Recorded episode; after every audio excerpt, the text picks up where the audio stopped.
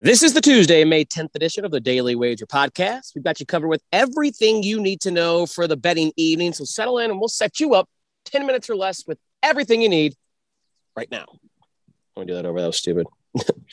Three, two, one.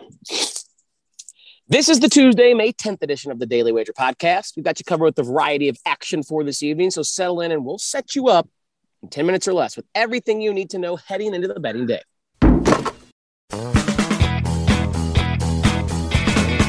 Welcome to the Daily Wager podcast presented by DraftKings, America's top rated daily fantasy app. Tyler Fulghum and Erin Dolan with you on this Tuesday. Gonna make it uh, short and quick, Erin. I'm uh, got a tee time in about 15 minutes, so uh, let's get some NBA. Is that on the way to the beach? oh, nice! So we're living our best lives, that's for sure. Hopefully, um, not only do our do our days start well, uh, with the beach and with some golf, but end Inwell with some winners. Of course, we got two more games tonight in the association. Two more game, uh, or two game fives, I should say. Let's start with your Philadelphia 76ers returning to South Beach to take on the Heat. Series knotted up at two apiece. The Heat are a three point home favorite, total of 209 and a half. Side total props, feed me. Okay, so I'm leaning Sixers plus three and a half. I know in some of the books it's plus three. It's kind of been bouncing back and forth. And there's a part of me that feels like I'm really going to regret this and backing the Sixers here, but I don't feel comfortable laying it with Miami.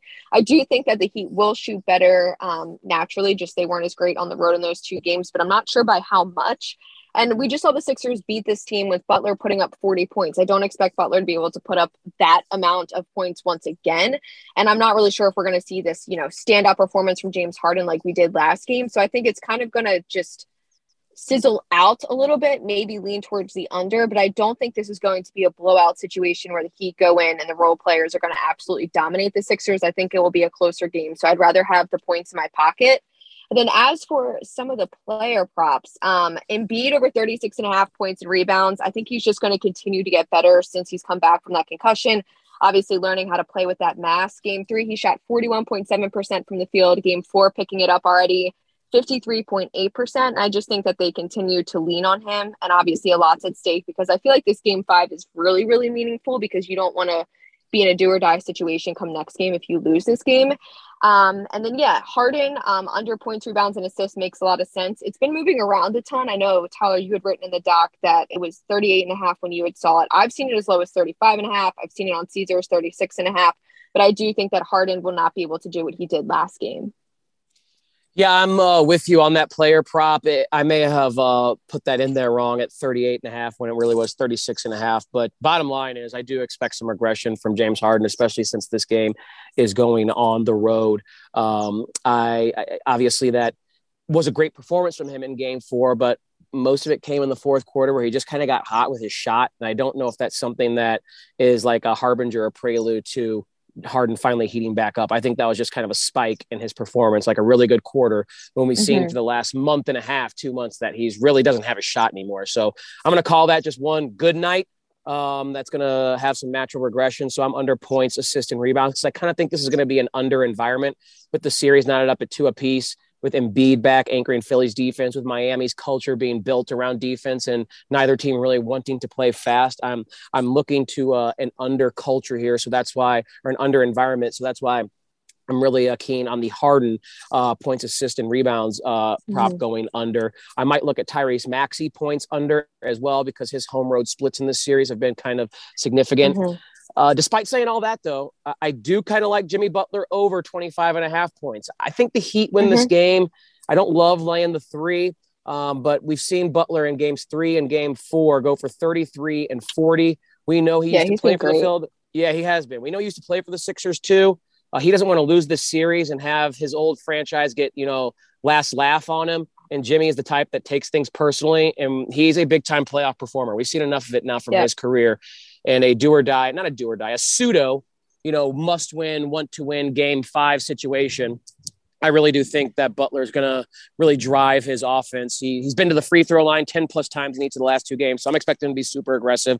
But that's really the only over I want to play in this particular game.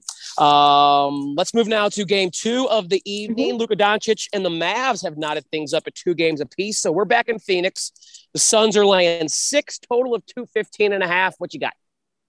It's really hard not to back the Suns in this spot, but I think I'm going to just stay away from the spread altogether. I don't feel comfortable on either of these. Obviously, each team that's played at home has ended up winning, and the Dallas Mavericks looked great the last two games. I was really surprised last game. I thought Phoenix was absolutely going to win that game, but I do think they end up winning this game. I just don't know by how much, which is why I'm staying away from the spread. Looking at that total, surprisingly, I like under 213. So last game just hit under the total with two 12 points scored.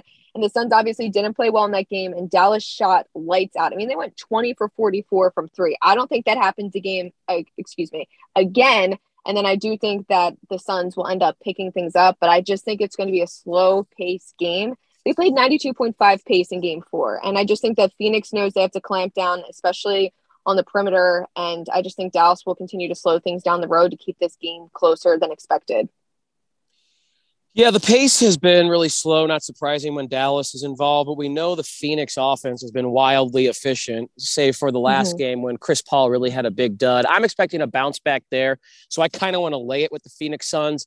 Maybe I will uh, have a little more confidence by the time tip off comes around or time I place my bets to just play the Suns team total over um, because I, I do think this is one is kind of going to be more of the over environment for the two uh, two games that we have tonight. You know me, like when Dallas is at home, automatic mm-hmm. under. I don't even look what the number is. I just play under. I know. I don't care. I really don't care. I'm just going to play under because 75% of the time this year that bet has hit. So um, when they're not at home, I usually like to zig when most people look at Dallas as an under team. And I do think we have an environment with Phoenix at home, they're coming off a poor offensive performance, especially Chris Paul. I think there's going to be a big time bounce back there. And I think once again, yeah. Phoenix's offense is going to be really efficient, you know, shoot over 50% from the floor, close to 40% from downtown and knock down their free throws. So I'm, I'm leaning laying the 6 mm-hmm. and I'm uh, leaning having the uh, Sixers team or the Suns, pardon me, team total uh, going over in this one. I do think Luka's going to have a big game. So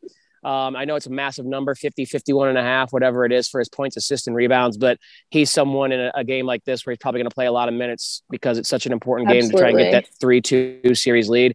Uh, I'm either betting over on par or I'm not going to play it. I'm not going to play an under with Luka and watch him go off for 45, 15, and 12.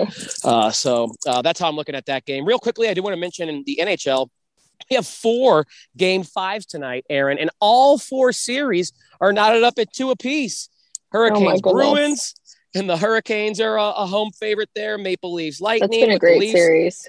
Of course, as a home favorite, Wild and Blues, my Blues, uh, Wild minus 155 on the money line. Edmonton, the biggest home favorite, minus 220 against the Kings, but that series again not at two apiece. So if you're feeling like uh um, you know, trying to find an upset, so to speak. I'm sure one of these road teams is going to win. I do want to point out, though, one trend in the Hurricanes Bruins series. All four games so far have gone over the total. The total is at six for game five. I'm a little hesitant though to go over totals in a hockey game in a, a game five or game seven because usually it's pretty physical, yeah. um, pretty uh, demanding hockey. So maybe I'd look to play the under in Blues Wild with uh, the goaltending we've seen there, Binnington or Husso. Um, uh, that's maybe the only kind of official play I would have there. But uh, just want to point out we have six game fives tonight in the NBA so and in the NHL. On. All six series are tied at two apiece. What a night it's going to be in front of the TV, Erin. Absolutely. I'm excited for it. All right, Daily Wager is uh, today, as always, on Tuesday, ESPN2, 6 p.m. Eastern, 3 p.m. Pacific. That'll do it for the Tuesday afternoon Daily Wager podcast. Please do us a favor. Don't forget to rate, review, and follow if you're enjoying the show. It helps us out tremendously.